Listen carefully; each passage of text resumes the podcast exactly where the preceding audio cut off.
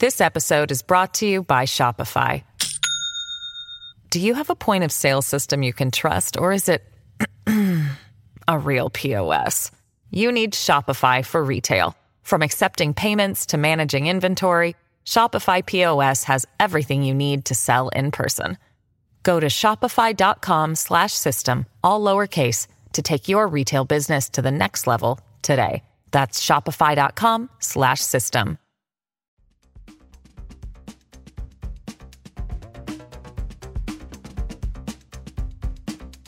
La tribuna presenta las noticias más importantes del día. A continuación, le brindamos las cinco noticias más relevantes de este martes 27 de junio del 2023. Resultados de la operación para tomar control del centro penal de Támara. El ministro de Defensa de Honduras, José Manuel Zelaya Rosales, dio a conocer los resultados de la operación denominada Fe y Esperanza, luego de la matanza de 46 mujeres el pasado día 20 en el Centro Femenino de Adaptación Social, CEFAS, cercano a Tegucigalpa. La intervención comenzó en la Penitenciaría Nacional de Támara, unos 20 kilómetros de Tegucigalpa, donde centenares de policías se tomaron un módulo de privados de libertad, miembros de la pandilla 18, a los que movilizaron a un patio de la prisión esposados, con las manos hacia atrás, el pantalón corto, descalzos y sin camisa. Capturan a Baby Skinny y el eficaz sospechosos de participar en masacre en Choloma. En una operación de impacto y tras varios días de búsqueda, rastreo e intervención en zonas donde predomina la estructura criminal Pandilla 18, la Policía Nacional a través de un equipo de la Dirección Policial Antimaras y Pandillas contra el Crimen Organizado, DIPANCO, ha logrado dar con el paradero de dos integrantes de este grupo criminal organizado que estaría involucrado en el homicidio múltiple ocurrido en la colonia Victoria, sector López Arellano del municipio de Choloma Cortés.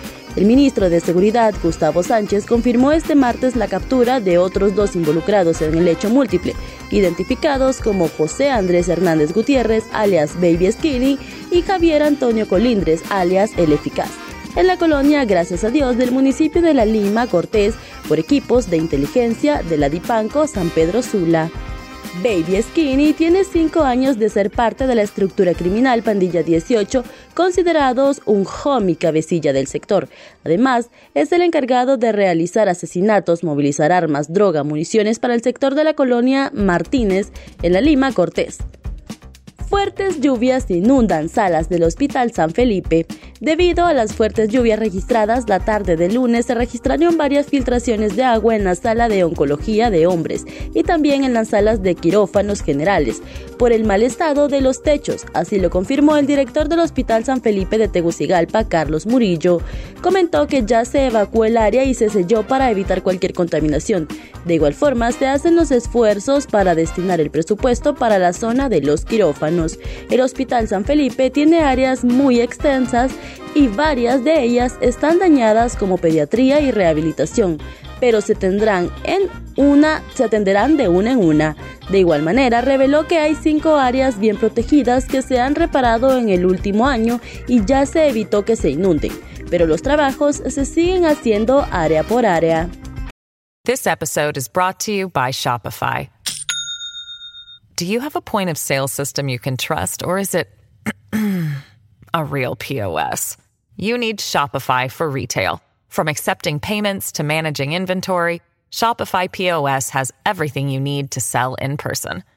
Go to shopify.com slash system, all lowercase, to take your retail business to the next level today. That's shopify.com slash system.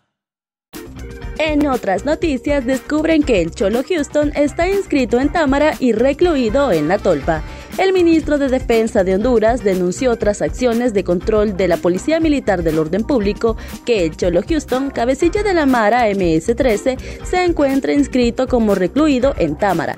Sin embargo, en la operación de ayer estaba en la Tolva.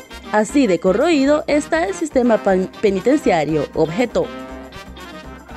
En economía, el COEP declara desaceleración económica. El COEP se basó en datos del comportamiento del Producto Interno Bruto trimestral, PIB, y expuso que durante el trimestre anterior, el cuarto del 2022, el PIB se posicionó en 1.0 otro dato que expuso el COET fue el comportamiento del PIB si se compara el primer trimestre del 2023 con igual periodo del 2022. El primer trimestre del 2022, el PIB fue de 5.8 y durante el, primer trimestre del 2023 fue de 1.9, con lo que se reflejó una variación interanual negativa, una situación que se puede agravar con invasiones de propiedades productivas, violencia, toques de queda, apagones de energía eléctrica, sequía, cierre de plantas maquiladoras y pérdidas de empleo, agregó el COEP. Estas fueron las cinco noticias más relevantes de este martes 27 de junio del 2023. Para conocer más detalles, ingresa a nuestra página web y síguenos en redes sociales. Muchas gracias por tu atención.